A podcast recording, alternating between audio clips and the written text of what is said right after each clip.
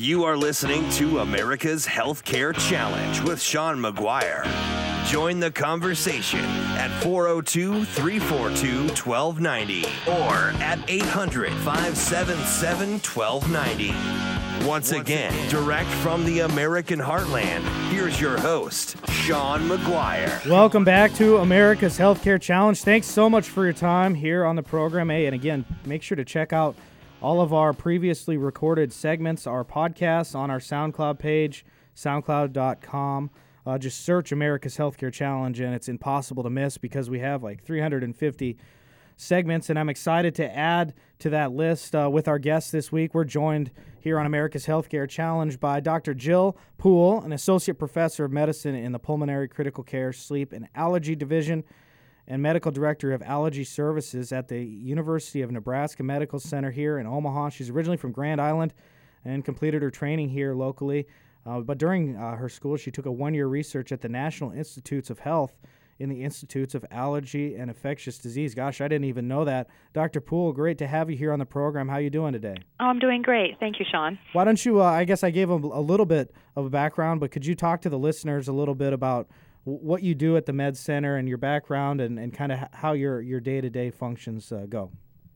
Well, you are correct. I am an allergy immunologist here. I've been at the University of Nebraska Medical Center for over 10 years now and run the uh, outpatient allergy uh, clinics. We see patients with allergies and asthma and rashes and uh, eczema and hives and food allergy and and all sorts of um, allergy uh, disorders. And what I also like to do is uh, research, and so a large part of my day is spent in, in engaged in research activities. And I really also enjoy the teaching that I provide to the the students, the residents, and faculty here.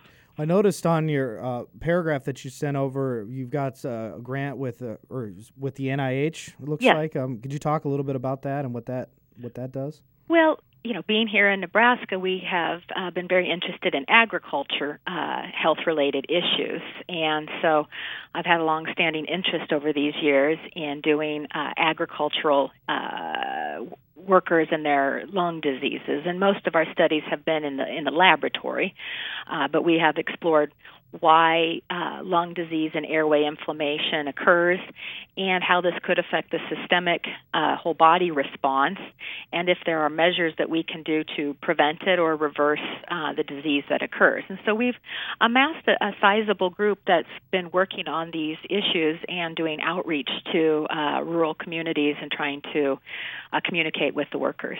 What what are, what are they finding, and and kind of how is that message being received by the workers? Were they surprised by it, or? No, if you talk to a lot of the workers, um, they definitely have a lot of upper and lower respiratory disease, a lot of rhinitis, nasal symptoms, sinus problems, and cough. Um, so they're not surprised uh, about that. Um, it tends to be in those dusty environments, particularly animal confinement facilities, uh, that they're being exposed to, which are enclosed and can be quite dusty. Um, and so, I mean, we're do- the the workers uh, and the owners are doing a good job of cleaning out the facilities and and and trying to protect the workers. We distribute masks um, and recommend respiratory masks be worn and let them know you know high exposures that they they need to try to protect themselves could somebody in an environment like that go in without some sort of allergies and develop them as a result of being in, exposed to that environment yeah i mean there it, it tends to be more of a straight up in, in, uh, inflammatory uh, environment there's a lot of bacteria and bacterial products especially in the confinement facilities with you know animal right. waste, um, sure. and that uh, those products cause a lot of inflammation. Um, and they get symptomatic from that, and sometimes it's actually not quote an allergy reaction, but just from the overwhelming dust exposures. Hmm. Hmm. Interesting. We're talking about Dr. Jill Poole of University of Nebraska Medical Center. She's uh, their allergy authority, I, I think. W- would you be? Would that be a fair assessment? Well, I've been I've been here for a while, and we've recruited another allergist here, and we're we're working to expand our our division. Let's talk a little bit more. I mean, you hear the word allergies, and um, I guess it's just kind of a, a very grandiose term. I didn't realize that it could extend to so many different things. What are some of the uh, other things that you're looking at um, that impact everyday folks that they might not even realize, or maybe they do? Well, the most common allergies, and you're right, that term has been used loosely in the public, but the most common allergies are going to be those that we inhale, uh, usually seasonally, like trees and grasses, th- those pollens in the springtime. And then this time of year, it's the weed pollen and the mold spores. Those are the common allergens. But you can have year round allergies such as the animal danders and dust mites and cockroach and mouse allergen. Um, um, are increasing. And you know, lat- latest data says that up to about half of Americans suffer from allergies in their nasal symptoms and uh, sinus and, and eye symptoms in a, in a seasonal manner. So those are the most common allergies, are those that we in the spring and fall people experience. As people age, do they become more prone to develop these things, or is it something that you're kind of just born with? Uh, it's it's something that t- seems to be acquired. The peak time for developing these environmental allergies are in the 20s and 30s. Um, now, as you get much older, they they tend to go. Uh, they're less prominent in the 60s, 70s, and 80s. Um, but certainly, tons of children have them, and then you know, young adults. Right, right, right. Exactly. Um, what are some of the other um, treatments that that are coming out? I know everybody seems it seems to be in this country it's always about popping the pill. You know what i'm saying? Well you want to feel better. I mean these allergies affect your sleep um you know make you drowsy uh you don't feel well you get headaches. I mean it can really impact people's day to day life and their day to day activities. So they are seeking treatment and you can't necessarily avoid the outdoors or you know do you want do you want people to be active and outdoors. And um, so yes there are now a lot of over the counter uh, therapies that are available and that are safe and that are good um, such as these long acting non sedating antihistamines.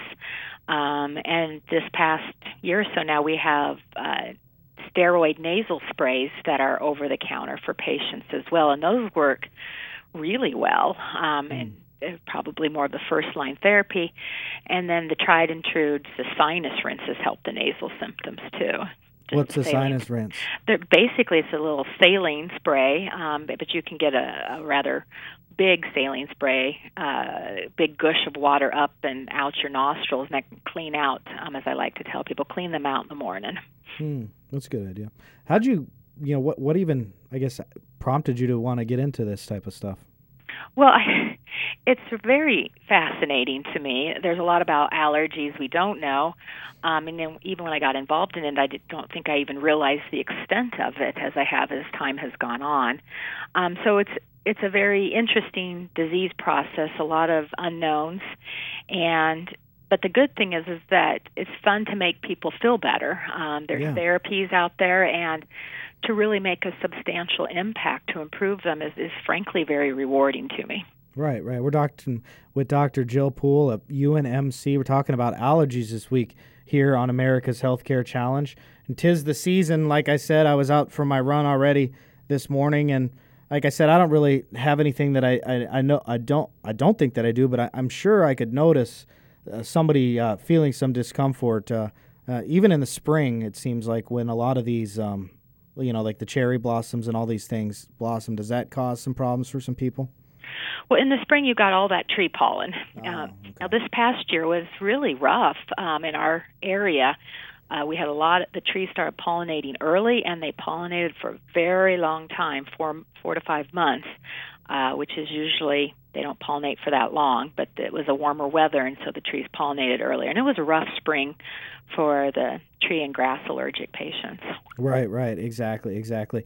Hey, can we take a uh, timeout? Can you hang around for one more segment? I wanted to go a little bit into some food allergies. Great. If you don't mind. Okay, great. All right, fantastic. More with Dr. Jill Poole with UNMC, their allergy specialist and authority here on America's Healthcare Challenge. 402 342 1290 if you would like to call, and we'll be right back.